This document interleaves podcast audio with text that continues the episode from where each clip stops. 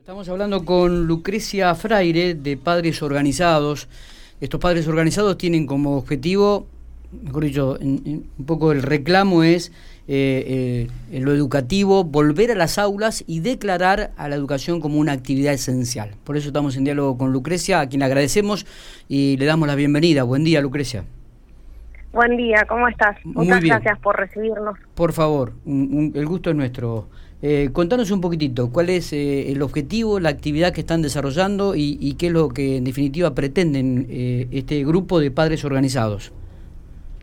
Bueno, en principio eh, somos un grupo de, papás que tenemos niños en, en diferentes niveles educativos en nuestra provincia, que el año pasado, viendo la situación educativa que estábamos viviendo, nos preguntábamos... Eh, teníamos un montón de preguntas y un montón, un montón de dudas acerca de cómo hacer para volver a poner a la educación como, como eje de nuestra sociedad, ¿no? en, ese sentido empezamos a averiguar, empezamos a, asesorarnos y bueno, es que formamos este grupo para declarar la educación como actividad esencial en la provincia de La Pampa. Eh, nosotros eh, también somos parte de padres organizados a nivel federal, es, este grupo que se armó de padres. ¿Cuántos padres, cuántas familias todas las provincias. No, en La Pampa somos varios, en General Pico, un poco las, las que estamos, eh, las, las que comenzamos con esto, estamos liderando en este proceso, somos cinco o seis, personas, pero en La Pampa somos un montón y estamos empezando a liderar eh, lo mismo y replicándolo en cada una de las ciudades y los pueblos de La Pampa. ¿sí? Y en base a esto y en base a todos estos estudios es que nosotros lo que queremos es declarar la, educación como actividad esencial, ¿sí? como, como, una actividad prioritaria que eh, para nuestra provincia. Nosotros hicimos un change eh, con un petitorio que se lo presentamos al gobernador. El petitorio se puede formar, se puede firmar de manera digital. Ahí están los principios básicos y está el fundamento de por qué debemos declarar como la, educación como actividad esencial. La educación es un derecho de los niños que no debemos abandonar. Y nosotros tuvimos un 2020 eh, sin incorporación de contenidos prácticamente en la mayoría de las escuelas.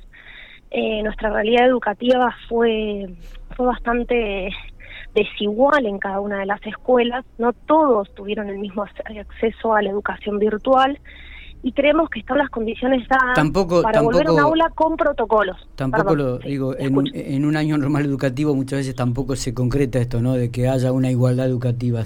Sigue existiendo No, claro que no, y por eso debemos, sí, por eso obviamente eh, debemos luchar. La educación es el eje de cualquier nación para poder lograr sus objetivos básicos. Eh, en este petitorio, clarísimo, pero en este petitorio que le presentaron al gobernador eh, ¿Cuáles serían aquellos argumentos eh, de, este reclamo de la actividad esencial, de nombrar actividad esencial al educativo, eh, Lucrecia? Bueno, bueno, que la educación es un derecho que deben tener asegurado los niños, ¿sí? Eh, la educación es un derecho para todos los niños, no para algunos, no para muchos, sino para todos. Bien. en base a esto, lo que nosotros vimos es que en la provincia de La Pampa se pudieron armar protocolos para que todas las actividades volvieran a ejercer, a ejercerse, pero la educación no. O sea, vimos que se abrieron los clubes, vimos que se abrieron los bares, vimos que se abrieron los gimnasios, abrimos los casinos en La Pampa, pero nunca abrimos las escuelas. Todas las actividades tuvieron su protocolo armado, pero la educación no. Fue la única actividad que no pudo armar un protocolo para volver al aula. Y eso todos sabemos las consecuencias que eso trajo con los chicos. A ver, eh, Lucrecia, tengo, tengo que discrepar con usted en esto. Si mal no recuerdo, en, el mes de septiembre eh, el Ministerio de Educación aprobó el retorno a las aulas en forma presencial de un grupo de 22 alumnos. Es cierto, aquellos que no habían tenido la conectividad adecuada y aquellos que se habían desconectado del ámbito educativo, pero hubo presencialidad en las aulas este, a partir del mes de septiembre. Menos de 1%. Bueno, pero está bien, digo, pero eh, esto de que no. Claro, nosotros lo que estamos. Claro, lo que ustedes quieren el 100%. Es que todos los niños. Claro, está bien. Sí, le entiendo, niños, le entiendo O sea, todos los niños deben ir al aula. No algunos, no los que terminan sexto año, no los que terminan el secundario. Todos los niños tienen que tener su derecho a la educación garantizado. Nosotros no tuvimos una realidad de educación por Zoom como tuvieron algunas otras provincias tampoco. La mayoría de los niños ni siquiera tuvieron educación por Zoom. Entonces, debemos hacer un esfuerzo por volver al aula, porque la educación vuelva a ser nuestro eje fundamental que nos regule, nos rige, se rige en nuestra sociedad. Ese es nuestro objetivo. Está. Eh, ¿Tuvieron algún tipo de respuesta al respecto una vez que presentaron este tipo de petitorio, Lucrecia? No, lamentablemente no, no tuvimos ninguna respuesta ni del ministro de Educación ni del gobernador. Ahora hicimos llegarle una nota también a nuestra intendente, el general Pico. Entendemos que vamos a, entablar algún tipo de contacto con ellos, con algún funcionario, ojalá, porque también las, las ciudades deben acompañar esto. Entendemos que desde el transporte público, desde ofrecer espacios públicos tal vez en aquellas escuelas donde no están las condiciones de infraestructuras dadas. Entonces, todos debemos acompañar y sumar para volver al aula en el 2021. Claro. Eh, eh, Lucrecia, buenos días. Matías Soporto te saluda. Hola Matías, ¿cómo eh, estás? pensando en un poquito en todo esto que, que remarcás, ¿no? Eh, ¿Cómo se imaginan este regreso a las aulas? ¿Qué, qué tipo de protocolo, si es que han presentado alguno, o, cómo es que se imaginan? He visto hoy, por ejemplo, presentó la Ciudad Autónoma de Buenos Aires el regreso a las aulas. Parecería, o en forma de título, que está bien armado, pero dejan entrever que en las escuelas en que, en que la infraestructura no da, eh, las escuelas van a poder presentar un protocolo diferente a todo esto, que van a ser muchas de las escuelas, porque, mm, por ejemplo, en la ciudad de Buenos Aires eh, dice que van a poder aula, va a haber aulas hasta 30 personas, cosa que en La Pampa va a ser muy complejo una cuestión así, sobre todo por el distanciamiento de dos metros que hay que tener. ¿Cómo se imaginan los protocolos para el regreso a las aulas?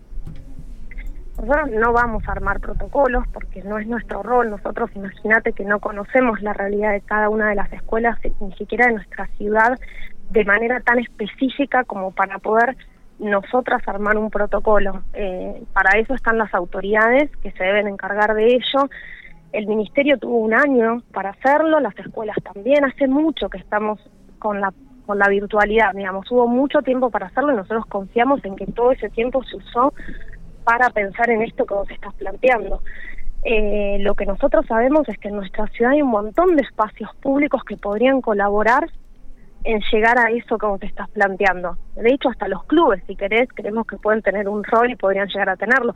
Pero no es nuestro rol, digamos, poder decir eso porque yo conozco la realidad de algunas de las escuelas, no de todas, pero sabemos que en La Pampa tenemos las condiciones para lograrlo, porque si en esa escuela no se puede, hay un montón de otros lugares donde sí podríamos llegar a hacerlo. Lo que sí sabemos es que el hogar no es el lugar adecuado para que un niño aprenda y el hogar no es el lugar adecuado para que un docente pueda enseñar. Y hoy lo que vemos es que los niños están aprendiendo en su casa con una realidad que no es la mejor y los mismos para los docentes. El lugar de estudio debe ser un aula que tal vez no es el aula que tuvieron siempre, tal vez era otra, tal vez era una con menos alumnos y utilizar los patios, eh, utilizar hasta los espacios públicos que tenemos en nuestra ciudad. Pero sabemos que lo podemos lograr, en el mundo se logró, ¿por qué no vamos a poder nosotros? Tenemos que ser creativos y nosotros confiamos en que todo el año pasado se usó para pensar en eso. O sea, es nuestra confianza, porque ya hace mucho tiempo que venimos teniendo educación vía virtual, pero muy poquita, sin contenidos. Pensá que el año pasado los alumnos ni siquiera fueron evaluados. Entonces, eh, estamos hablando de una realidad educativa que está en crisis. Sí, sí. Vivimos una crisis educativa que no dejó, no fue más que desnudar un proceso que se viene dando hace muchísimo tiempo. La realidad educativa, no solo en nuestra provincia, sino que en nuestro país, sabemos que no es la misma realidad educativa que tuvimos nosotros cuando fuimos a la escuela. Entonces, esto no dejó más que desnudar, desnudar un problema que ya venía, pero hoy quedó al desnudo y debemos buscar soluciones porque no hay manera. Hoy sabemos que el 60% de los niños de nuestro país es pobre.